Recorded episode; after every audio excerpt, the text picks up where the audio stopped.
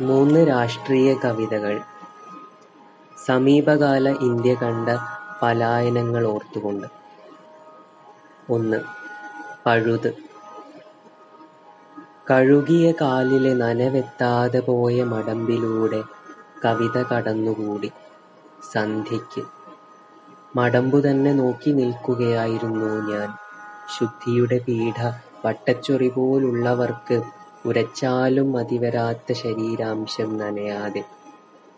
നോക്കി നോക്കി നിൽക്കെ മടമ്പിൽ ചോര കിനിയുംപോലെ. താണ്ടിയിട്ടും താണ്ടിയിട്ടും വീടെത്താത്തവരുടെ വേദന ഉള്ളിലുള്ള പോലെ. വെന്തുനീറിയെഴുമന്തരംഗമതിൽ ചിന്ത ഒഴിഞ്ഞു പോവതിന്. രണ്ട്. ഉറുമ്പുകളുടെ നീണ്ട വരിപ്പാട്ട്. പല്ല് തേച്ചിരുന്നു എന്ന് ബ്രഷിലെ നനവു തൊട്ടുറപ്പിച്ച ഉച്ച. മുന്നിൽ ഉറുമ്പുകളുടെ ഒറ്റ വരിപ്പാട്ട്. പാട്ടിൽ അരിമണികളുടെ കൊമ്പുകൾ, പൂമ്പാറ്റ ചിറകുകൾ വാലിൽ നൂലുകെട്ടി ഞാൻ പറത്തിയ തുമ്പി. ചോര തുടച്ച പഞ്ഞി. ഇടവേളകളുടെ മുറിവിൽ പാട്ടിൻ വഴിയടയാളങ്ങൾ. നീണ്ടു നീണ്ടു പോകും പാട്ടിൻ അറ്റം വാക്കെത്താത്ത ദൂരത്ത്. മൂന്ന്. എദൂവിയേസിന്റെ വീട്. എദൂവിയേസിന്റെ വീട്ടിൽ പലായനം ചെയ്തവരുടെ കശപിശ സാമാനങ്ങൾ.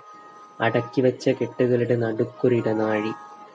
തിരികെ വരുന്ന ആർക്കെങ്കിലും വേണ്ടി ഒഴിച്ചിട്ട ഒരു മുറി. ശൂന്യമായ മുറിയിലിരുന്ന് ഞാൻ കാണും നിഴൽ.